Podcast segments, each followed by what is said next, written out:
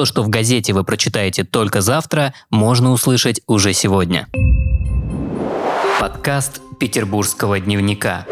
Пока не пришли военные. Ситуация сложная, но пока не критичная. Губернатор Петербурга Александр Беглов во время объезда медицинских учреждений Василиостровского района подчеркнул, что мегаполис должен быть готов к любому развитию событий. Однако сейчас в приоритете те петербуржцы, которые переносят коронавирусную инфекцию на дому, а также сохранение плановой помощи для детей и взрослых. По его словам, город в целом держит удар, но положение сложное, пусть и не критичное. Критичное, по мнению губернатора, будет тогда, когда приедут военные и начнут разворачивать временные военные госпитали. Ожидается, что в ближайшие два дня город перейдет рубеж в полторы тысячи заболевших за сутки.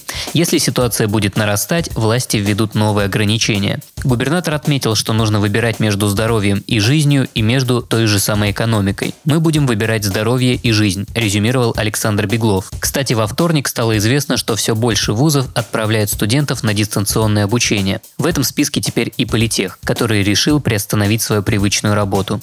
Зима приходит в Голландию.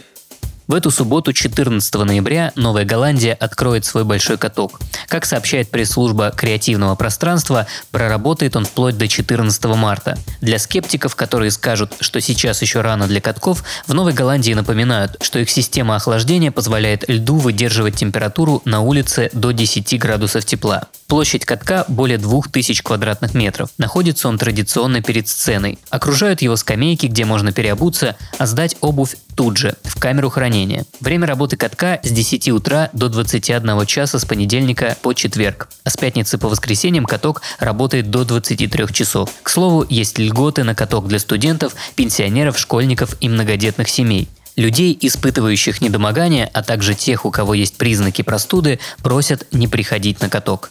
Вандализм по-культурному. В Петербурге появилась новая граффити. Студенты Академии имени Штиглица украсили трансформаторную будку. Полюбоваться новым творчеством мастеров могут горожане, оказавшиеся у станции метро Новочеркасская. На настенном рисунке есть ангелы, а также изображение льва. Как объяснили юные художники, львов они рисуют редко, поэтому художественная работа на улице Весенней довольно необычная. Студентка первого курса Академии Полина Починяева рассказала петербургскому дневнику, что новый рисунок – это часть большого арт-проекта «Культурный вандализм». Художники рисуют на стенах, но только действительно культурных персонажей. Кстати, напомним, что в Петербурге до конца года действует мораторий на закрашивание граффити. Поэтому как минимум до 1 января оно останется на месте. Если у вас есть история, которой вы бы хотели поделиться с петербургским дневником, то пишите в наши соцсети во Вконтакте и Телеграме. На этом все. Вы слушали ПДКаст. Подкаст Петербургского дневника.